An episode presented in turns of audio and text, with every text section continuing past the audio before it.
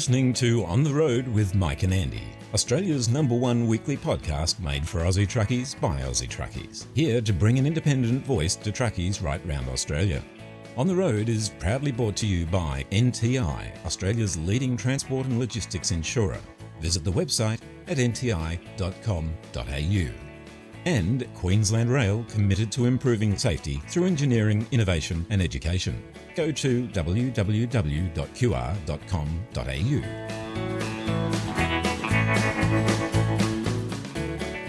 G'day, and thanks for joining us for episode 107 of On the Road. This week, in a jam packed audio extravaganza, Mike goes one on one with Paul Davies from Austroads to talk about the licensing system and more. We go to the vaults to bring you part one of a great two episode chat with Aussie music icon, the incredible Frank Ifield. Our news segment takes a slightly different format this week as we're joined by Bob McMillan and Glenn Sturl. There's our regular Something to Talk About segment and a song from the new album just released by Aussie songstress Melanie Dyer to take us out. Everything trucking and more over the next hour, so settle in, get comfy, and enjoy. For now, let's get this show on the road! Yes, get on with it!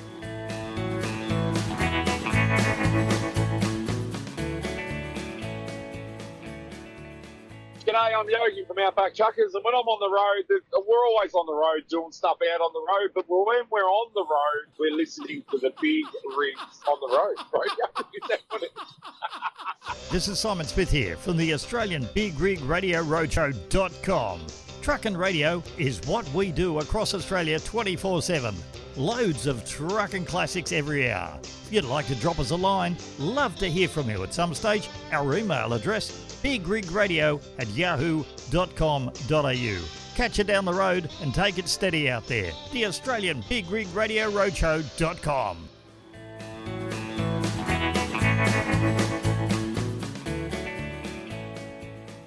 I've got Paul Davies with me today. He's the General Manager at Programs at Austroads. And we're going to talk today about the Consultation Regulatory Impact Statement, which is open up for comment until the 28th of October. Now, I saw this thing as a news story, and my path crossed with a lady named Ekaterina at Austroads. We communicated backwards and forwards, and I think it's a great thing to talk about. Now, as a bit of background, it should know that every driver in Australia, professional driver, has complained about the licensing system and the way people get their license. We've all harped on about how people need to be trained better. This consultation regulatory impact statement is something that aims towards better training and more professional drivers down the track. So it's great pleasure I welcome Paul to the show. What's going on? Paul, how are you, mate? Well, Mike, thanks for having me. Mate, it's entirely my pleasure. Now, I had a bit of a look through the web page there when we were talking about what the consultation regulatory impact statement. We're not going to be able to say that all the time. Let's just call it CRIS, huh? Yeah, we can say CRIS. That works well. Can we do that? We can do that. I'm going to get tongue tied if I've got to keep saying it. Mate, there are three main things, as far as I can see, which you're looking to do. You've got some proposed changes in the strengthening of skills and developments. You've got some proposed changes with providing options for progress from one licence class to another. And you've got some proposed changes to preventing the small number of people who are getting their licences inappropriately from doing that. So let's start at the start, mate. Where did all this come from? I believe it got started in 2011, is that correct? That's right. The National Heavy Vehicle Driver Competency Framework started in 2011, but we haven't had full adoption around the country for a whole range of different reasons. So this is something that's been in train for a long time, and uh, Austroads is now undertaking a comprehensive review and uh, looking to see if we can make this actually a better licensing framework, both for drivers and for other road users as well. Seems to be a good place to start. We're notoriously dragging the chain on this sort of stuff. What's been the hold-ups, do you think, so far? There's been a lot of time spent on research to ensure that what we propose actually is grounded in a bit of evidence and a truth so that the licensing changes that we propose are actually going to deliver on those benefits of safer and more job ready drivers. Obviously, the uh, various state governments who are in control of their licensing systems haven't really helped, have they?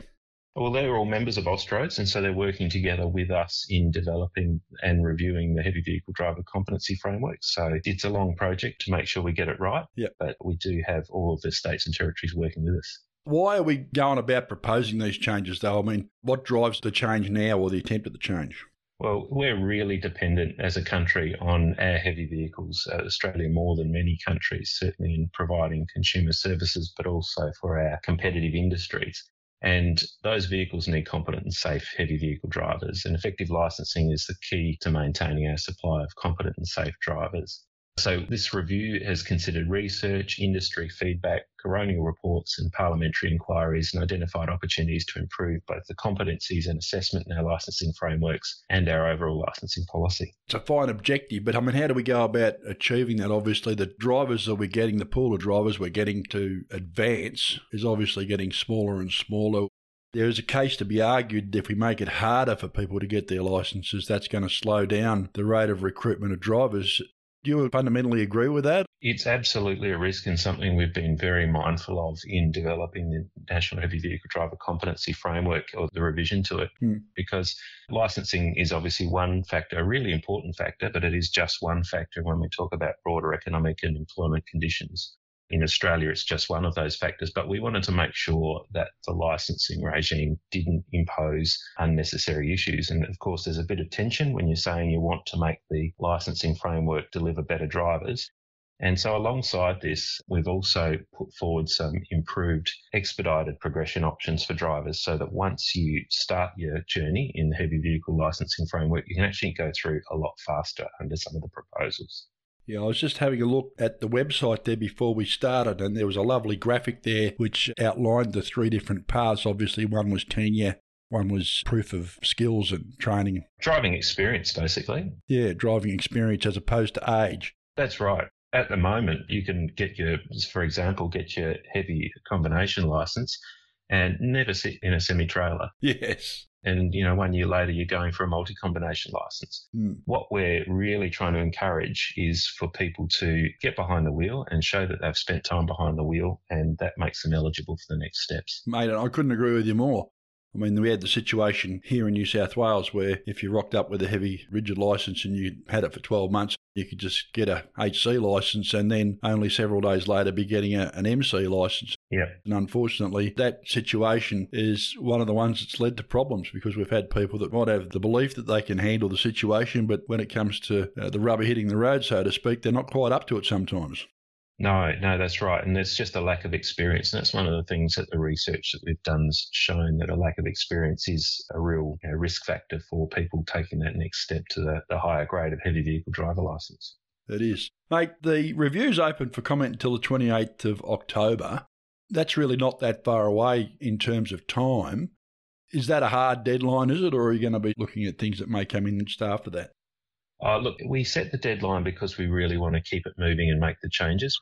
We have to close that stage out so that we can consider all the feedback and keep going. Yeah. Obviously, we do it the best we can after the 28th of October to consider feedback, but if you get it in by then, we can guarantee it'll be properly considered. Yeah. We've tried to make it really easy for people as well because we recognise most people don't have a lot of time to sit down and write lengthy submissions and things like that. Mm. So we've put surveys on the website, and in about 10 minutes, you can go through, have a look at the main aspects of what we're investigating, and put your views forward.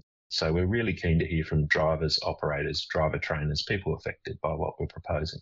As I said earlier on, drivers universally seem as though they think that we're not getting a good result with the licensing system as it currently stands. We really should be doing more to correct that. And you say here on the webpage that heavy vehicle driver licensing is applied inconsistently across the jurisdictions. Are you hoping to get some sort of consistency when this is done? Absolutely. That's a real key goal here to have a consistent standard of heavy vehicle driver at each of the license classes around Australia. It's very important, particularly given that many heavy vehicle drivers cross borders on a very regular basis. Yeah. We want to make sure that uh, we don't have people shopping around, shall we say, for the easiest place to get a license. We want to have a good standard around the country. Yeah. I was just going to say that we've certainly heard from industry that operators are not confident in the licensing system to produce job ready drivers. And I've spoken to numerous people who have said that when they get a new driver, they take them out, make sure they can actually drive. And I know it's only anecdotal, but everyone has a story of someone they've had to tell to step out of the truck and they drive it back to the depot for them.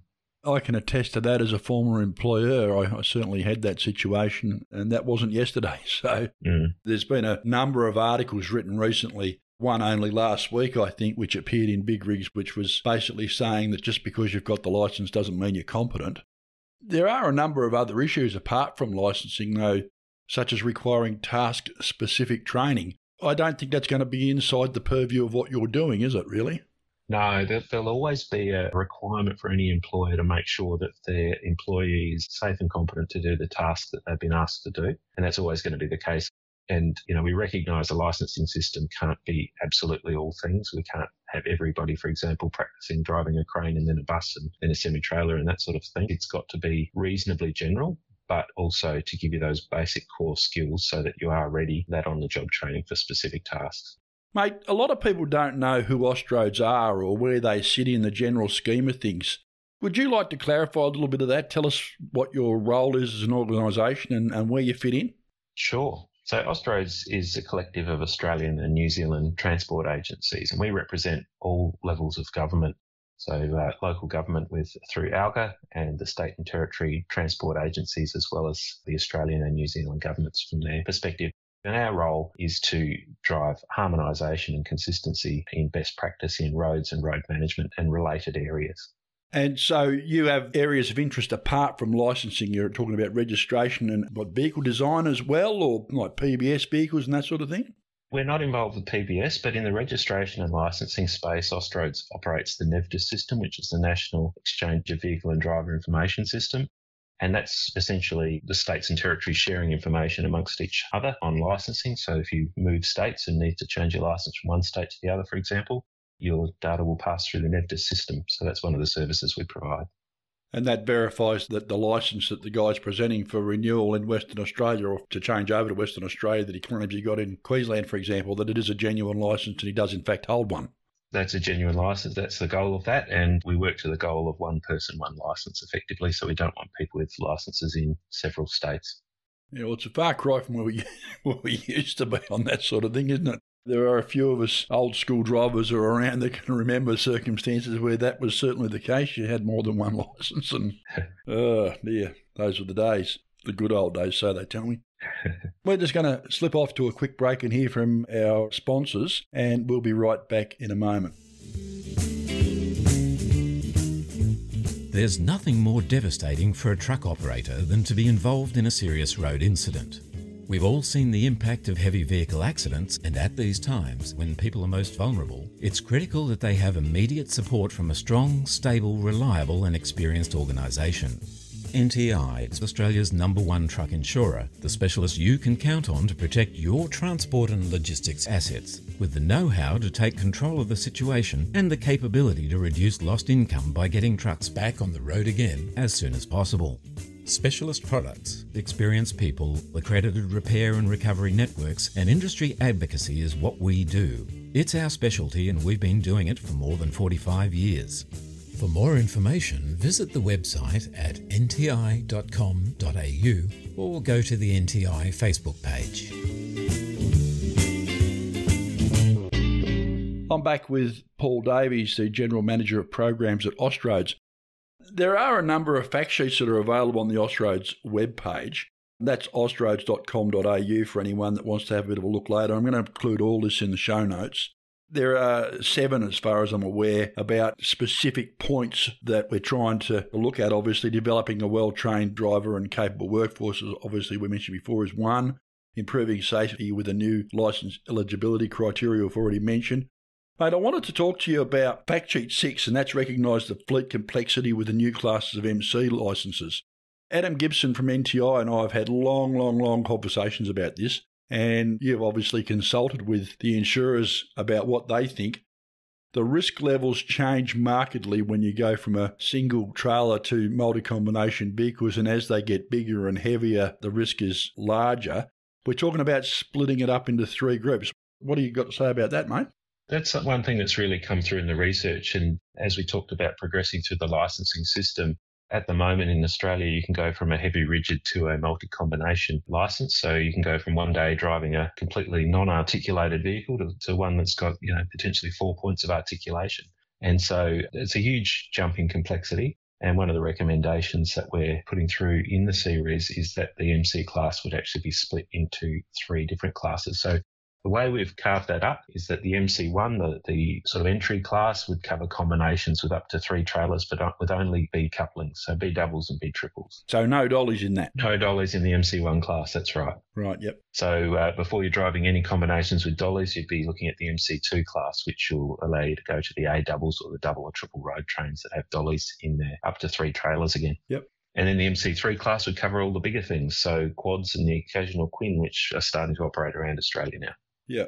As we say, those things, as they get bigger, there's a hell of a lot of truck in the mirror. You really don't want someone that's been driving for 12 months behind the wheel of one of those, do you? No, absolutely not. And and I know industry does the right thing in this space. There wouldn't be too many people who'd put an inexperienced driver in front of a quad. So that generally speaking, you'd hope that's the case. Well, mate, that's my experience, what I saw in Port Hedland when I went over there to do it. All the companies have driver trainers. Yeah. And you get signed off vehicle operator competent before you're allowed to fly solo. But those first few weeks when you're flying solo, you can have your heart in your mouth occasionally, I guarantee you, even with the best of intent. I don't doubt it. A lot of trailers in the mirror, mate, I can tell you. Yeah, we did find in the research that there do tend to be a lot more accidents of those larger vehicles as well, particularly with drivers who haven't had a lot of experience at the smaller combination level. Yeah, once they get out of shape, it can get untidy really quickly. Yeah. So the other fact sheet, which is, I found interesting, was boosting capability, as is fact sheet number four, boosting capability with post license supervision. One of the things we've had trouble with in the licensing system in general, whether it's light vehicles or heavy vehicles, you get your license, and unless you voluntarily go and do some advanced driver training, or you reach an age where the authorities feel as though you need to be tested, we never go back. We never go and have any more training. No, that's right. And bad habits can develop reasonably quickly. And, and that's what we're talking about with this post license supervision. So it's really about getting someone in the cabin with a newly licensed driver. We're only talking about a few hours of time, not doing it for days and days, Mm. but just to, to act as a bit of a mentor and say, uh, you're doing this part really well, or when you're doing this, consider that, that sort of thing.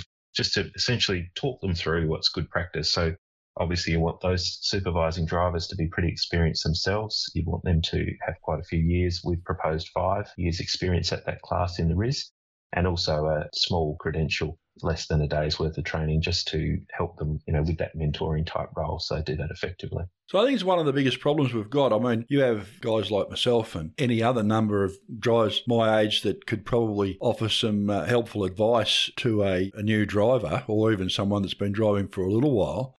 But we don't have an academic qualification or a train the trainer sort of a thing that allows us to take on those recognised training roles. Is that something that you're talking about addressing with a short period of training to help that happen? That's exactly it. Yeah. So rather than getting all the way through to doing a driver trainer course and being a driver trainer or assessor, it's just getting that bit of skill in being a, mentor and offering that sort of advice in an effective way. So it's a small amount of training, and the vast majority of the skill, of course, is the experience that comes with at that class of vehicle. Yeah, that's right. Obviously, as I said, I've spoken to Adam Gibson a number of times about many things, mate. We're truck geeks. We just geek out on all this sort of stuff. I'm sure you can imagine. We've talked about things like the data that's available from the trailers and from the, the trucks themselves and simulators and all sorts of things. Do you see an increasing role for that sort of information down the track to improve driver ability? Oh, look, I think there's a lot of potential there. I've no doubt that our vehicles are getting smarter. There's no doubt about that. And capacity to use that data for, for driver improvement training certainly there. We're not looking at that in this RIS, but one of the things we are looking at that's quite related is using essentially hazard perception training and testing Yeah. for heavy vehicle drivers. And people who have recently completed their vehicle license might have seen that or, or for motorcycling, that sort of thing. But we don't have anything specific for heavy vehicles at this point. Mm. So that's something we're moving ahead with as well because there's some real benefits in, you know, things you just can't practice. You can't practice having someone jump out in front of you while you're driving along. That's right, yeah. You need to do it in a simulated fashion. Yeah, well, that's the problem with mechanical failures, things like blown steer tyres and that. Exactly. It's just not possible to, to do that in practice without being really dangerous, of course. Of course. Having had it happen to me twice in real life, I can tell you it's some experience that'll make you sit up straight in the seat. And it would have been nice to know maybe a simulator experience beforehand. I think that simulators are a great way to go. I would also say to you, and one of my recommendations would possibly be professional drivers be required to undergo a day's training at least once a year to maintain their licence. Airline pilots do it, Why shouldn't we? Look, I've no doubt it would be beneficial to people to do that and for any driver, to be honest. Mm. It's not something we've put in the CRIS, but that's part of what we want when we put these CRISs out is to say, what do you think actually will improve the licensing system? We want to do it in a way that doesn't impose lots of costs. Mm. Obviously, it's got to offer benefits and net benefits. But yeah, certainly we're open to that sort of thinking as well, particularly if you've got some evidence behind it. Anyone who's listening has got some evidence behind that sort of thing to table, that would be very keen to hear it. Well, I could hear the company saying, "Oh God, lose a driver for a day once a year. What are you thinking? Shut up." Uh, and it's why we test these in a series. It's exactly right. yeah, Because you know, obviously, you could go to the nth degree, and at some point, it becomes you know really marginal gains at a great cost. So we want to get it at the right balance. yeah.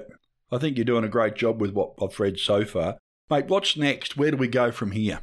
Well, from here, uh, this is, as, as we've said, a consultation regulation impact statement. That means that what we've got in there is not settled policy. It's what we're considering and it's what we're testing.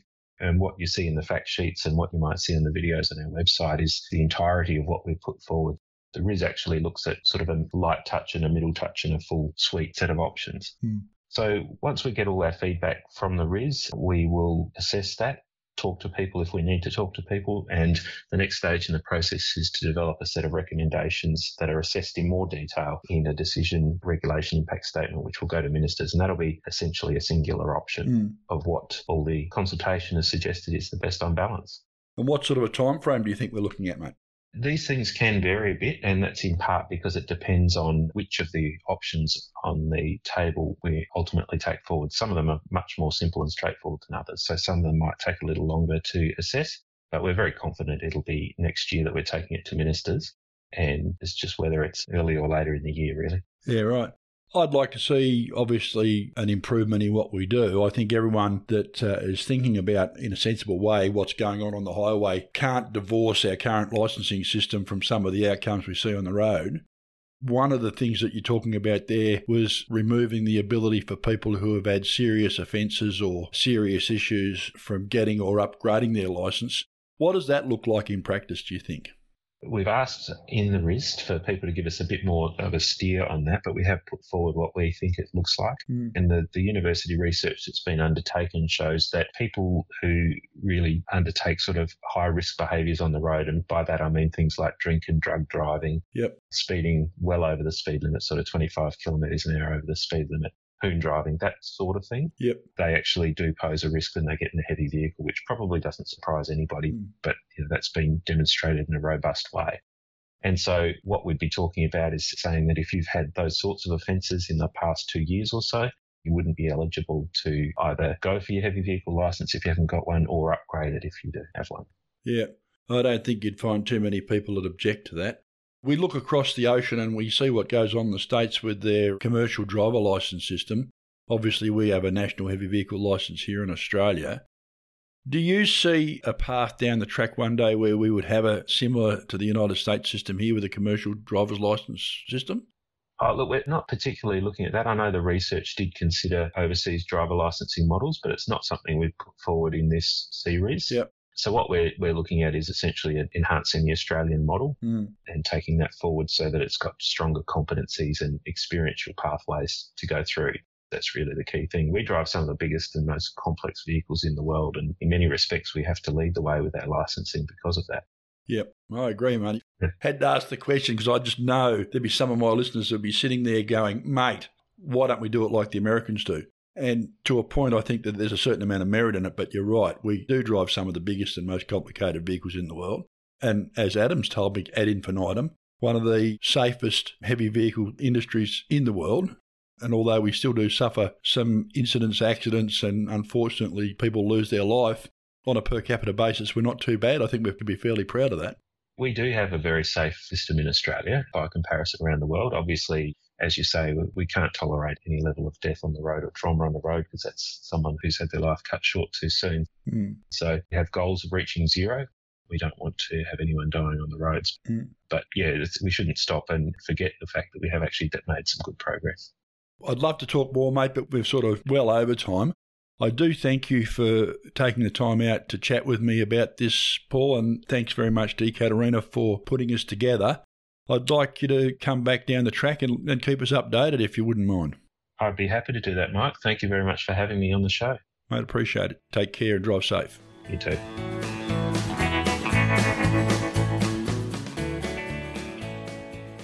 Kermie here from Trucking with Kermie. I listen to On the Road podcast every week on the Australian Big Rigs Road Show. And when that's done, you might like to pop over to Trucking with Kermie on Facebook for my take on trucking and the people who make the industry what it is. Catch you over there, and in the meantime, take care of you. You got me there, Andy? Yeah, mate, got you go. Mate, we're coming up to that level crossing we were talking about before. Looks like we're going to be stopping. Roger that. Look at the size of that thing. They tell me they take about two k's to stop. That's like 20 times the length of the MCG. Would want to be playing chicken with that. Yeah, copy that. They can't exactly swerve either, can they? They're stuck to the tracks, mate. It's not that hard to wait till it's safe to cross and make sure the road's clear on the other side. Yeah, not like that bloke last week who forgot about the length of his trailers. Yeah, I heard about that one. It's not really funny though when you think about it. Poor old train driver. Probably been having nightmares ever since. Yeah, I reckon. We're all in the same boat really, mate. Everyone just wants to get home safe at the end of the day. Yeah, not wrong on that one. There goes the last carriage. Looks like we're safe to head off now. Thanks, Mike. Long way to go. After you, old mate. This is a message from Queensland Rail reminding us that it's important to stay alert and obey any signs and signals when approaching level crossings to help keep you and everyone else safe. For more information, go to www.qr.com.au.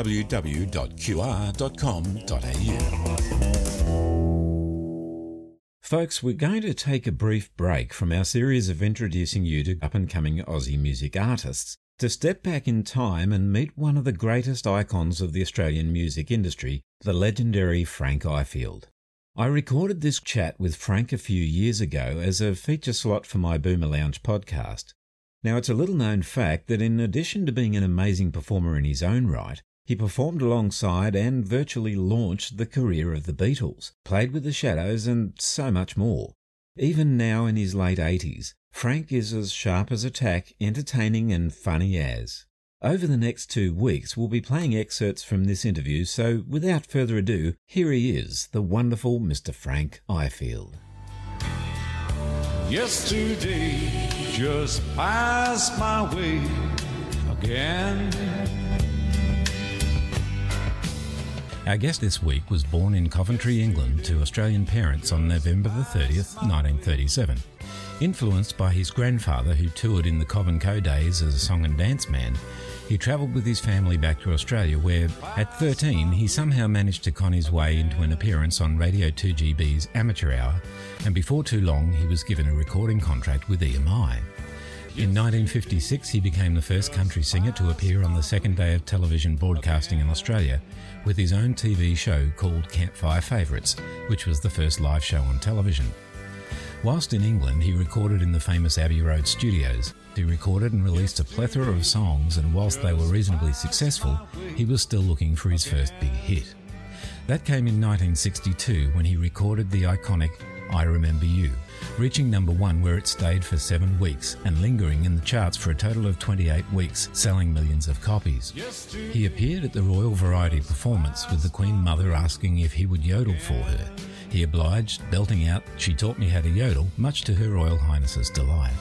Once again starred in another royal performance, this time before Her Majesty the Queen at the Palladium Theatre. He went to Nashville, appeared on the Grand Ole Opry.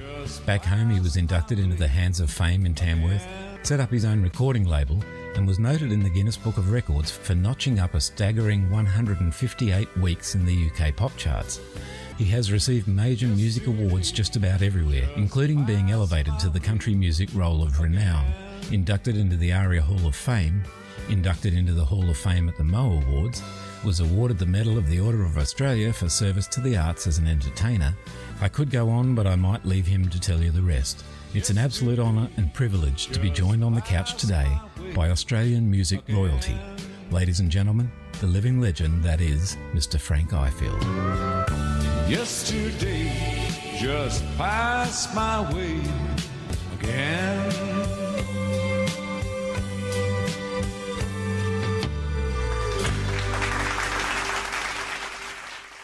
Frank, good afternoon.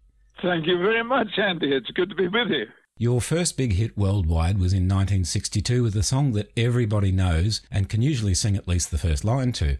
That song was I Remember You. Now, for the sake of nostalgia, and perhaps by way of introduction to those who might have been living on another planet or under a rock for the last 56 years, allow me to play just a little bit of that right now. Okay.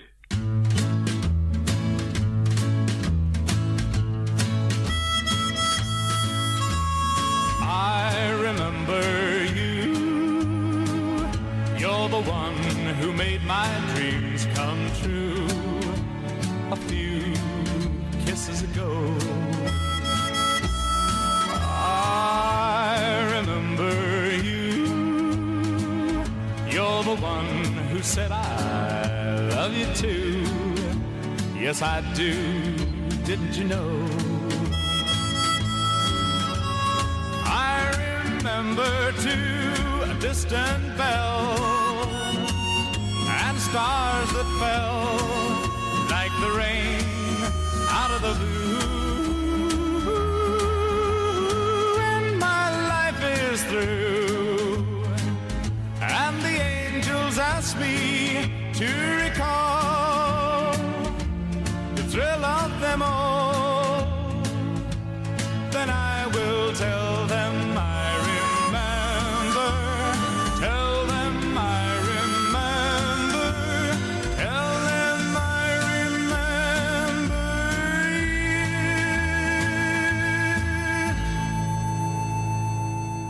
You'd recorded and released quite a number of songs prior to I Remember You, and they all had varying levels of success. But then you released this great song, and the world couldn't get enough of it. Even today, it's still considered a classic. What do you think is the magic in I Remember You that made it such a massive hit for so long? I really think, uh, Andy, that it was due to the personal thing of the I-you relationship of the song. Yes. The lyric was done by Johnny Mercer, who is a very clever lyricist. It came out of a film called The Fleet's In. I don't know whether you ever saw that. Anyway, it was the flop song of the film. But I think I owe a lot to, when you think about it, to Norrie Paramor's arrangement of that, which wasn't cluttered. It was originally a jazz song, but he did it sort of country. Mm. And to me, that was a very important thing, too. He didn't let the arrangement get in the way of the song. Right. And also, of course, the yodel. do you know, Andy, my manager said to me, don't yodel whatever you do because you're going to be typecast with that for the rest of your life. And because of that, I wouldn't dare put any yodel in anything. but I remember you almost didn't happen because it was right at the very end of my contract. So I thought, well, what have I got to lose? I'll stick a yodel in. Yeah, yeah. And that's how the, that little bit of I remember you. People used to see me and recognize me across the road and go, hey, I remember you. so obviously that catchy bit had something to do with the whole thing. I think it's the yodel that makes it so instantly recognizable too. Well, that's true. Yeah. It's very strange, really, because when I first went over there, I had a hit called Lucky Devil.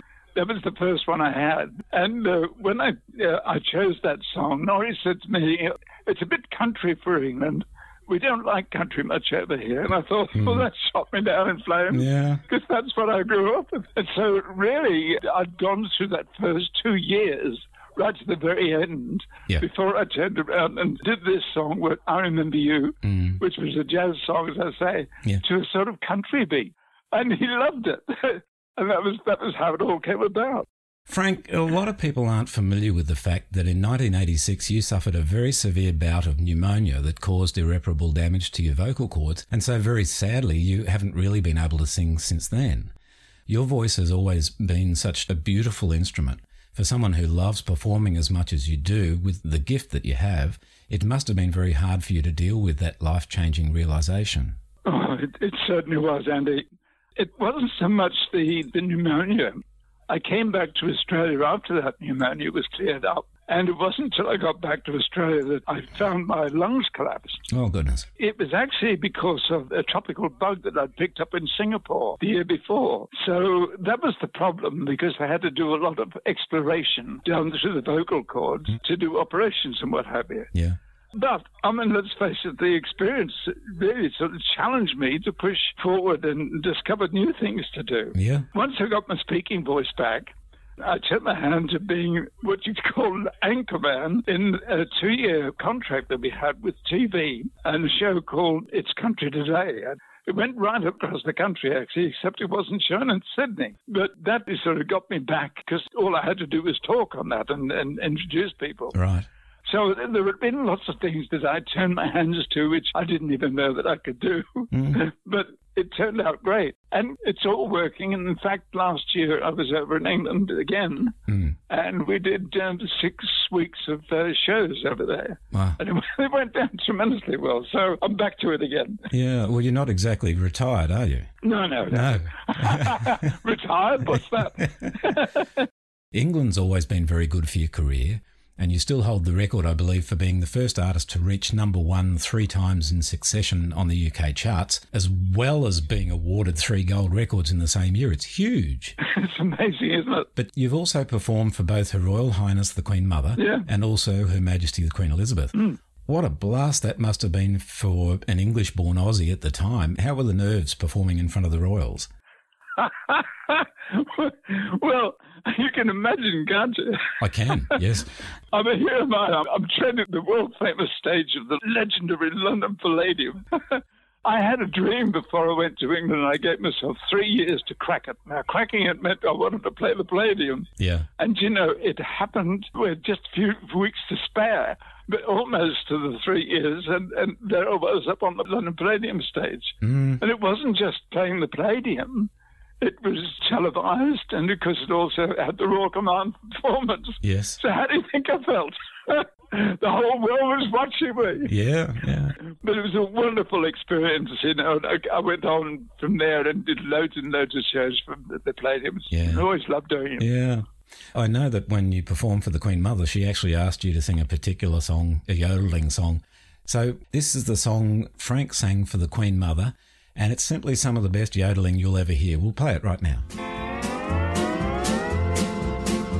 I went across to Switzerland where all the yodelers be to try to learn to yodel with my yodel-o-dee. I climbed a big high mountain on a clear and sunny day and met a yodeling gal up in a little Swiss chalet. She taught me to yodel, yodel-o-dee, yodel-o-dee, taught me to yodel, yodel-o-dee,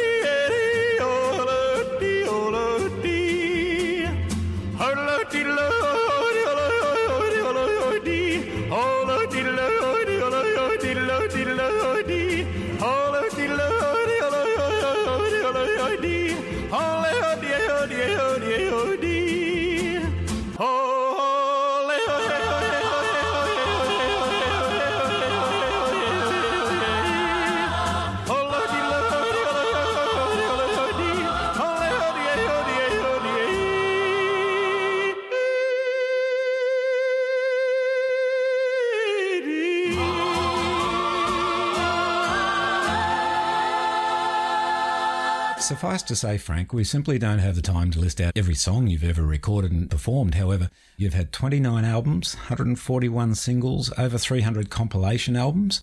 That's an amazing body of work. It is. I read somewhere that a copy of the album The Beatles and Frank Ifield on Stage recently sold for more than $22,000 at auction. There's an interesting story attached to that particular record, Frank. Would you care to share it with us? Yeah. My single was released in the USA on a Vee-Jay label in 1962, and the album that came out with it received the same success it did in the UK. Right. And that came quite as unexpected to me because I was told that English records rarely made the American charts, and this was true to some degree. But meanwhile, back in England, Lovesick Blues had made the top, and I was doing a show at Liverpool Empire when a guy called Brian Epstein came up to see me I remember about him. a new group he had high hopes for. Yeah. Well, now, of course, I've given the, the thing away already, I think, when I mentioned Brian Epstein. And he told me the boys had worked mainly out of Liverpool. They'd never done anything else outside of Liverpool. Mm, mm. But he was aiming to get them on my one night stand tour. And I listened to the new recording at the time. I remember I agreed to try them out at my first show, which was in Peterborough. Okay. The group, of course, was the Beatles. Of course, yeah. A bit obvious, isn't Yeah. it? and uh, their appearance on my show was really simply too loud to the audience. Okay. And they were walking out, the audience went, oh, oh, oh what's happening here? Yeah. And the theatre manager came around to see me and he said, We've had loads of complaints about the volume. now, when I look back on it, I think, on reflection, I must be the only person who had to tell the Beatles to turn down. Obviously, you know, they became the, largest thing later on, but because this was their first show at Liverpool. Right. I hope you've enjoyed this conversation with Frank Ifield. Join us again next week when Frank talks about the Beatles performing one of his songs live, the joint album called Frank Ifield and the Beatles Live on Stage, his time as a stock car racer and hot air balloon fanatic, his performance with Hank Marvin and the Shadows, and we play some more of his wonderful music.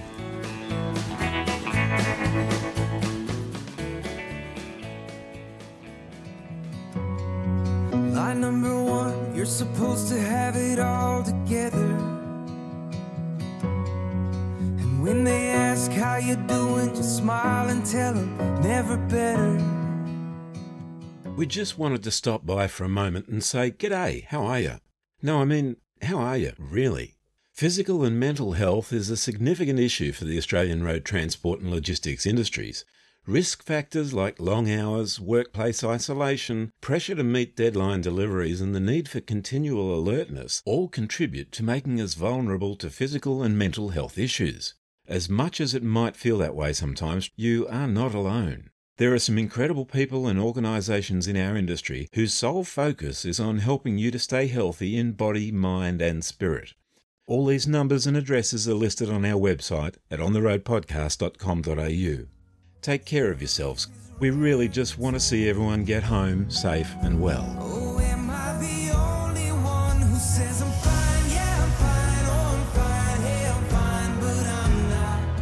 Oh, the truth be told.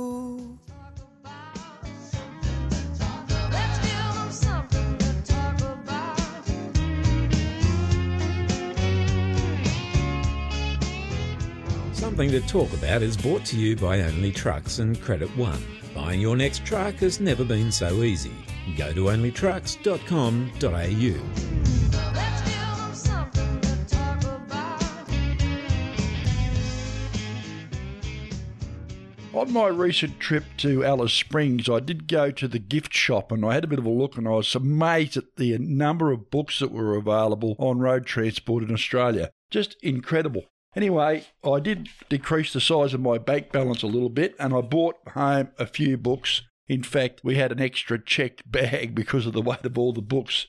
It's lucky though because we'd already paid for a checked bag, so it was great. I picked up this book called Australia's Road Transport Heritage, compiled by Liz Martin. Liz, as you know, is probably one of the driving forces behind the museum in the first place, and she's done a really great job with this book. It's a rare insight into the road transport industry in Australia. There's several hundred pages with different makes of trucks, buses, and the beasts of burden that we saw throughout Australia. It's a really great piece of work. And I thought, well, why not just open it at random and we'll get a page out of Liz's book and I'll relay a piece of Australia's trucking heritage. So open up to page 82 in the book here. I always thought we had the right to use radios and that in the truck, but it doesn't seem as though it was always the case. There's a piece here about winning the right to use CB radios. So in the mid 1970s, police would hunt down and charge operators found with citizen band or CB radios. Their use in trucks was illegal despite the obvious safety advantages of communication over the mountains and single lane bridges of the Hume Highway. The government feared the use of CBs would alert truck drivers to enforcement activity, adversely uh, impacting fine revenue. Gee, I wonder if that's ever happened. Anyway, in 1976, the trucking industry decided to fight back. The Illawarra CB Radio Association was formed specifically to manage the fight and to legalise the citizen band radio. After one arrest too many, the call for action came. Protests were staged at the Wollongong Courthouse and at Mount Ousley. On another occasion, New South Wales Parliament was blockaded for five days. This forced the inquiry that resulted in road transport operators winning the right to use CB radios. Gee, they knew how to get together and have a bit of a say to Parliament about issues in those days. Wouldn't it be great if we could stick together in that way today?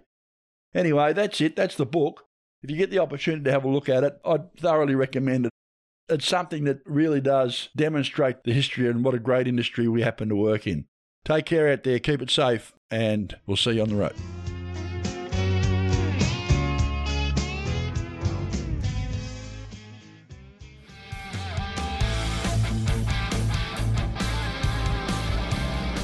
Copy there, Andy. Yeah, got you go. You gotta love that big brekkie at the roadhouse. Oh, you're not wrong. It's a great feed. Hey, was that Davo's truck that came in spluttering and coughing like an old tractor?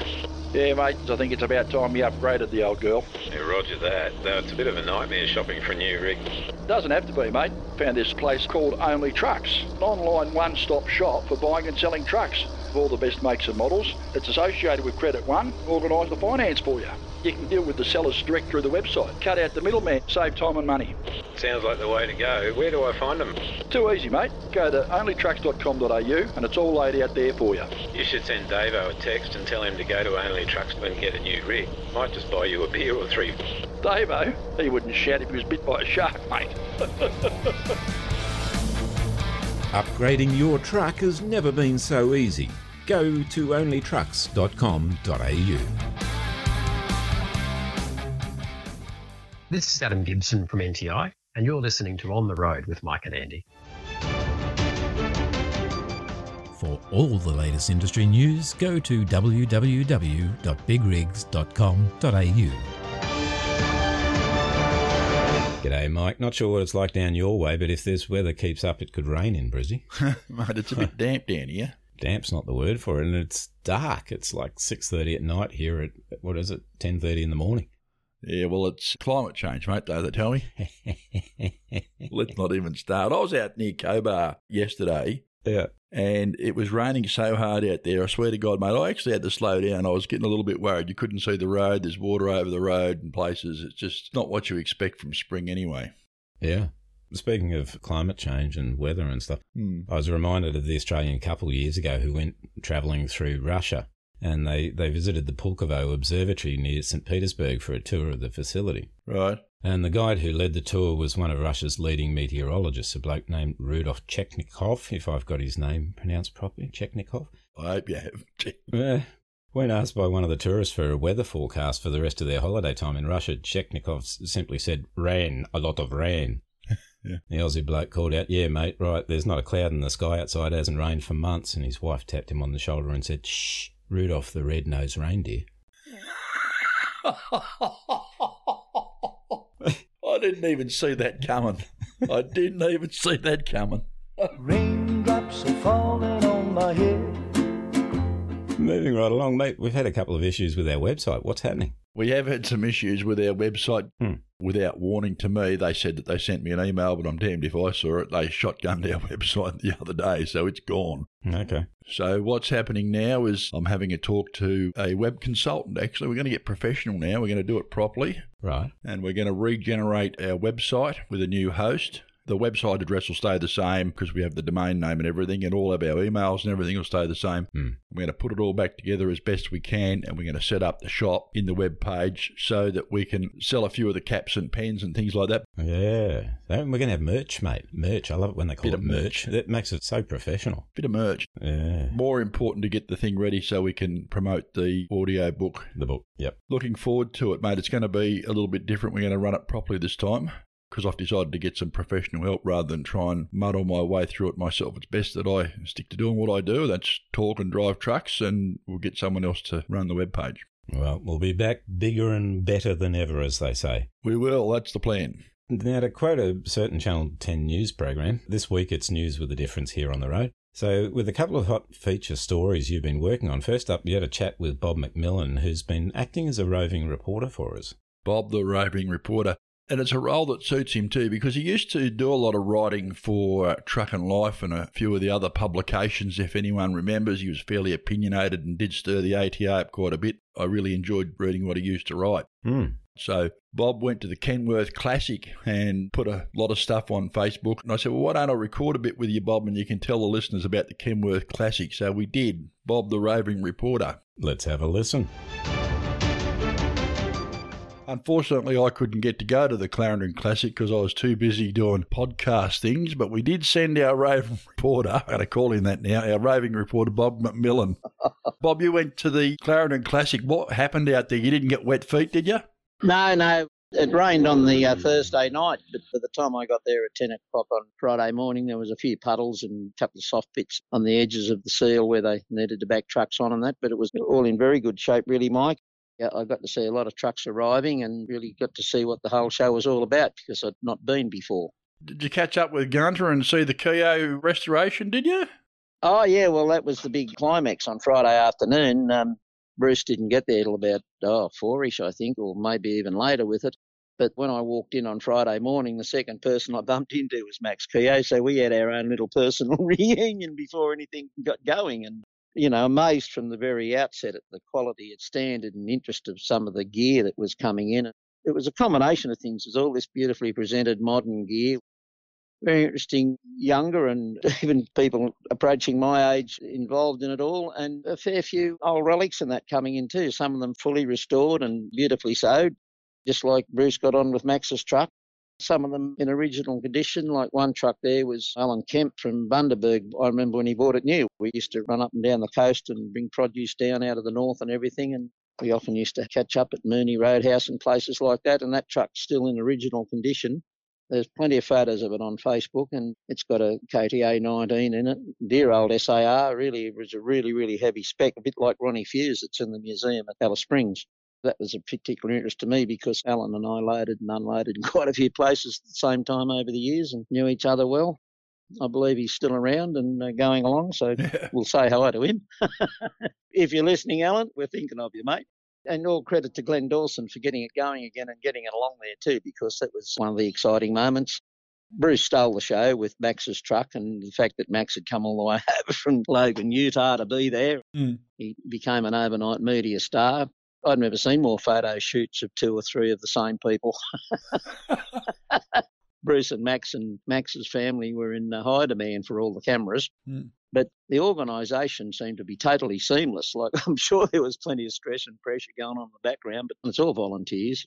And the people that are organising it, it was David Chapman's idea in the very first place. And he kept hounding Bruce till they put it together. So Chapo had a big heap of his collection there and some really nice gear. And there was a lot of people working very hard in the background. And mm. it was just so well organised. It was incredible. Gets the heart racing when you see some of these old jiggers and Yeah. listen to the noise and get a bit of the whiff of the diesel fumes.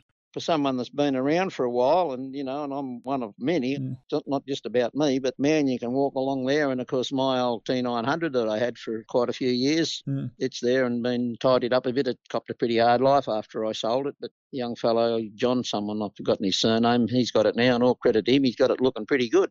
Almost wanted to buy it back, but I wouldn't be allowed to drive it anyway, so stirs up a few memories that maybe they're just lying in the background and you see particular trucks and run into particular friends you haven't seen for a while and you see someone that kicked on and got a few more trucks than they had last time I was talking to them and all that sort of thing. And it's all great to see people succeeding. Yeah. See positive stuff. Great to see these things coming back too. Yeah. We've had Casino now, we've had the Kenworth Classic, we've got the Ballinger thing out at Bathurst. It's going to be happening in November. Yeah, that's right. Yeah. It seems as though there's a truck show every other weekend now, doesn't there? Danielle's done a wonderful job of keeping that business going, and I know she's had help from some people who are doing it very quietly in the background, and all power to them too. It's great to see Yeah. because it was Dane's baby until it was unfortunately taken from us, Mm. and um, now it's all been kept going in his memory and as a tribute to what he started. Uh, you know, I just wouldn't be able to find the right words to endorse that or support it other than to say, well done. That's about all you can say. Yeah. Keep up the good work. It's been bothering me a little bit. I don't know if I can say this on this interview, but it's been bothering me a little bit. All these people complaining about the industry and wanting to get out Mm. when they've probably only been in it a fraction of the time that some of us have. And it was good to be out there with a big heap of positivity and not hearing sob stories or bitterness, but just positive and That's right. people wanting to press on and look, mate, like some of the gear's just incredible. I, I, I've been fortunate to own and drive some beautiful trucks in my career, but some of this stuff that was out there, the really modern stuff, you know, like the Lawrence Fleet and Mm. Malcolm Blanch's T900 and, and all the legend SARs and legend T900s and 950s. Man, there was some beautiful gear.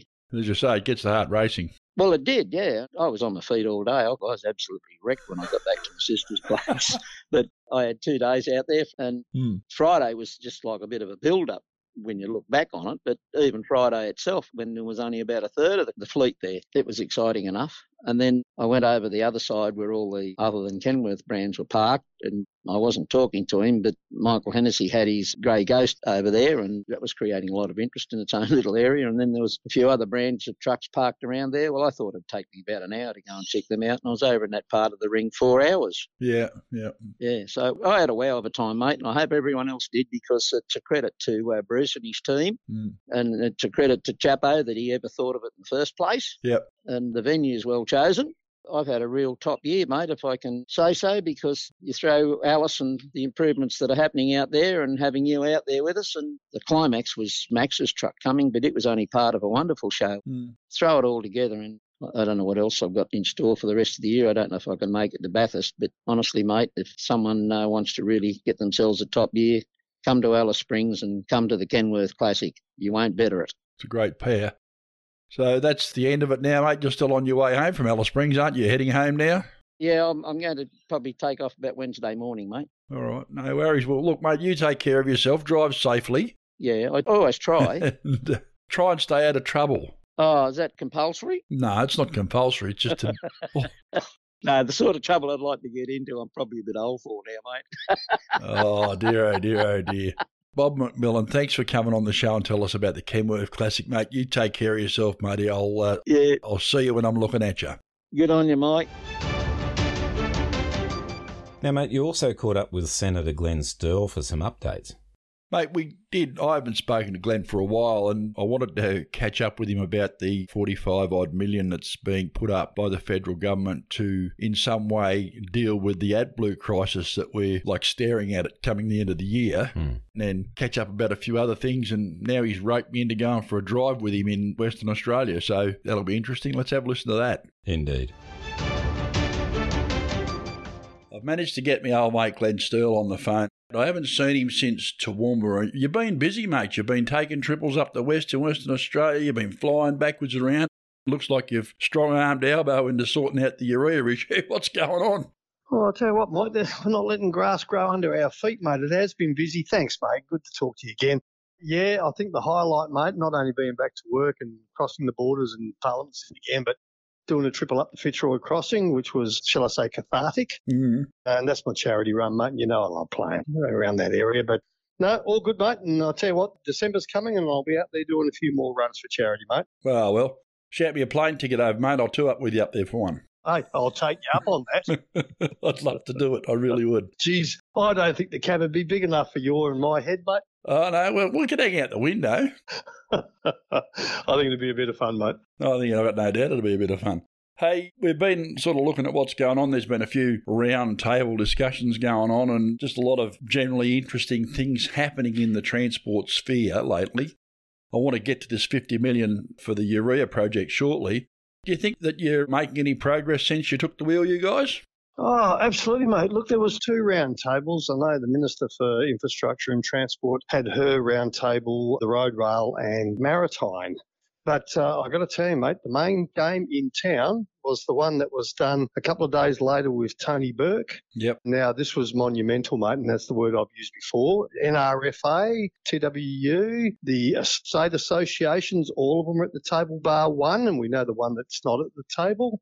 Nat Roads were at the table, and, and mate, a lot of your listeners would go, well, hang on, what the hell's going on? These were people that were opposed to anything that we wanted to do previously to try and bring some sensibility to some standards, enforceable standards, yep. who are now all on the same page.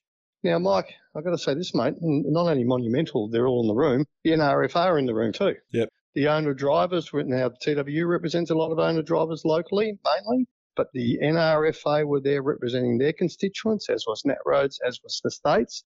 And we're talking about some serious stuff, mate, because the situation now where we're all working for nothing, the companies are getting screwed down, can't keep going. Mm. Even the top of the supply chain, Mike, were there. Coles and Woolies, Uber were there.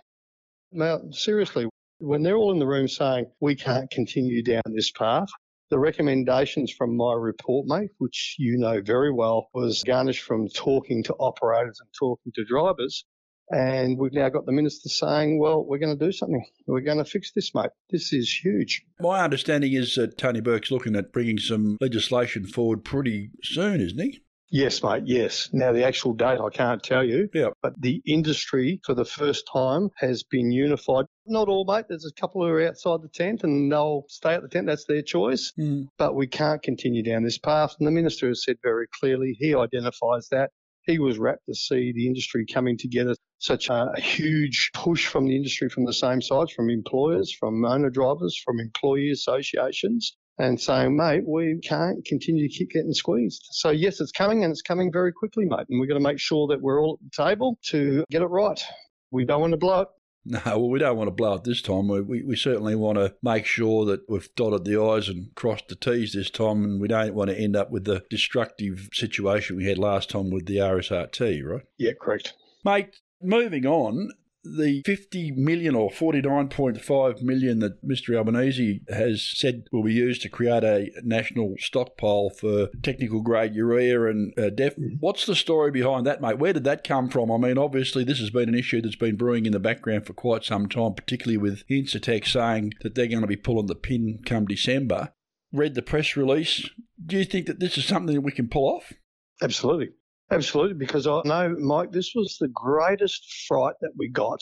What was it now? Mm, early this year, late, no, late last year, December, January, somewhere around there. Yep. When all of a sudden everyone was asleep at the wheel, when Incitec Pivot had actually said, when I say everyone was asleep at the wheel, the previous government had completely lost their sight of what this means to us. Incitec Pivot had made no secret that they were going to shut down, I think it's October this year.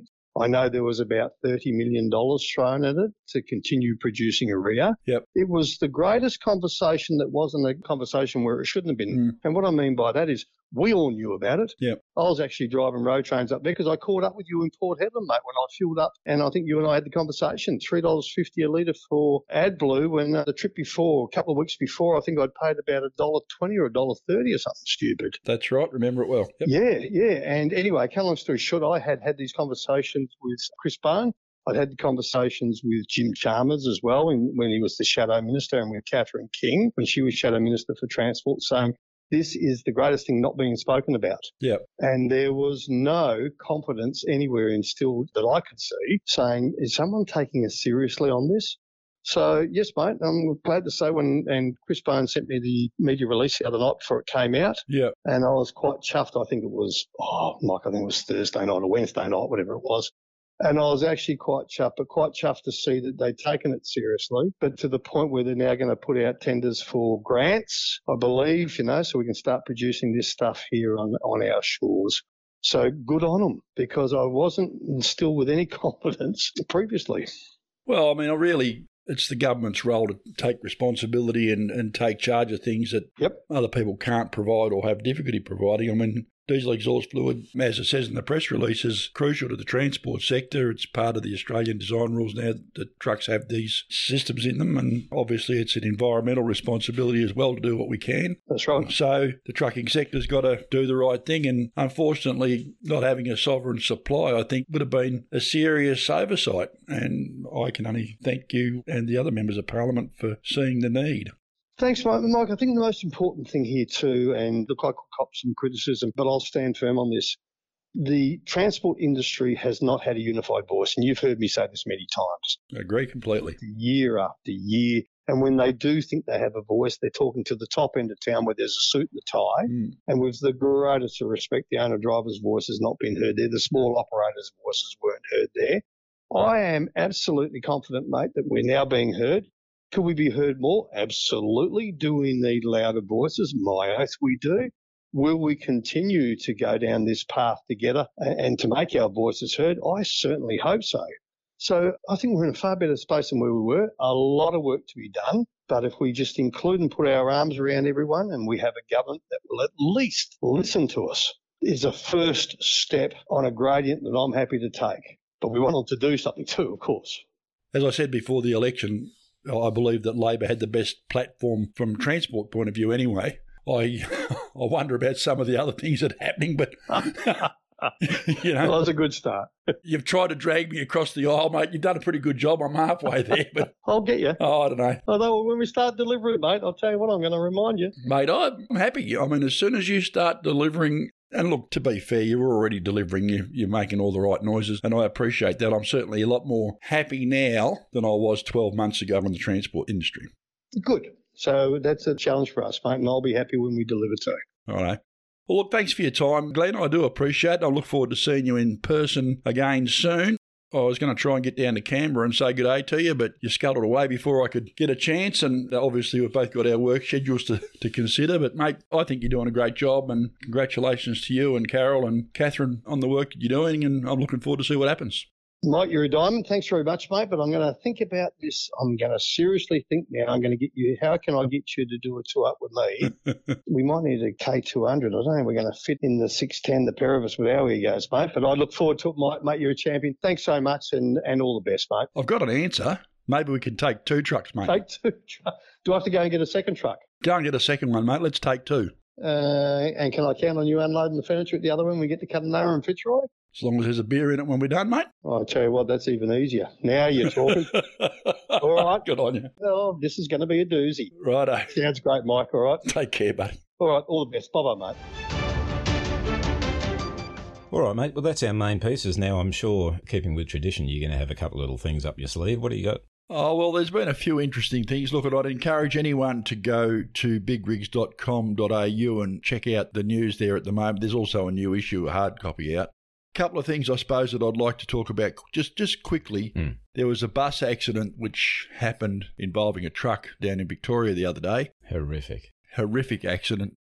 Some 30 odd kids there injured, and um, I believe one girl has suffered a life changing injury there as well. Mm. There's been a lot of speculation and a lot of stuff flying around on social media about this accident who did what, when, where, how, and why. Mm.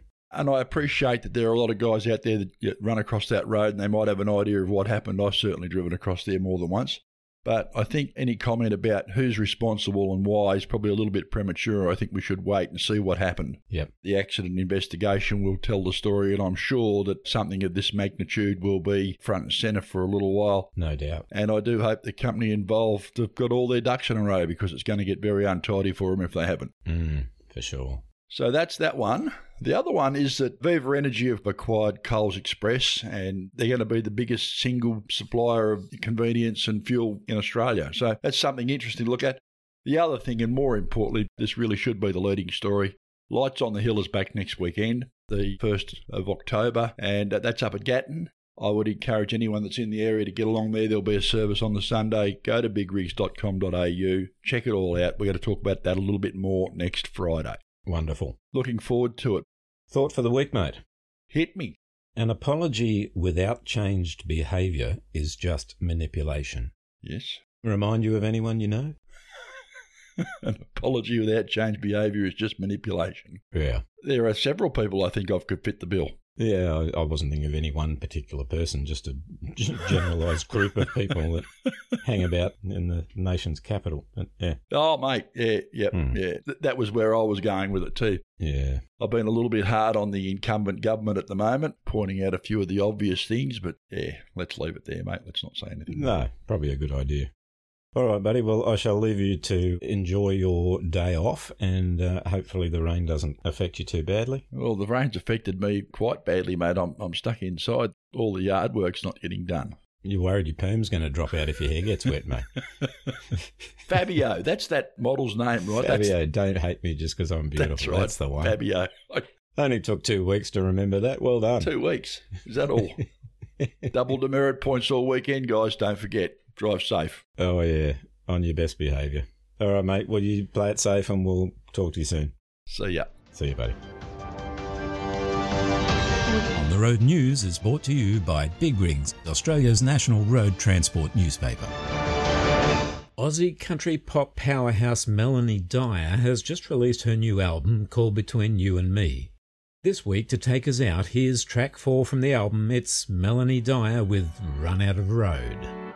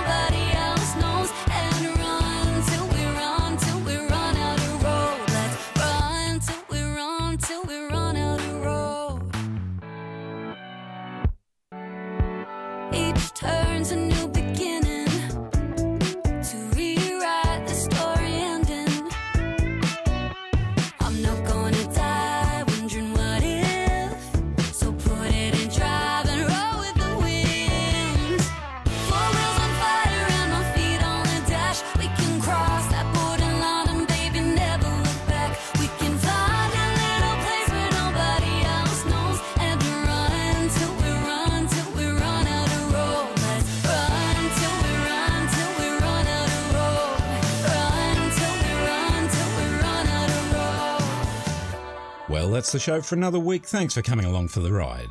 On the Road is proudly brought to you by NTI, Australia's leading transport and logistics insurer. Visit the website at nti.com.au.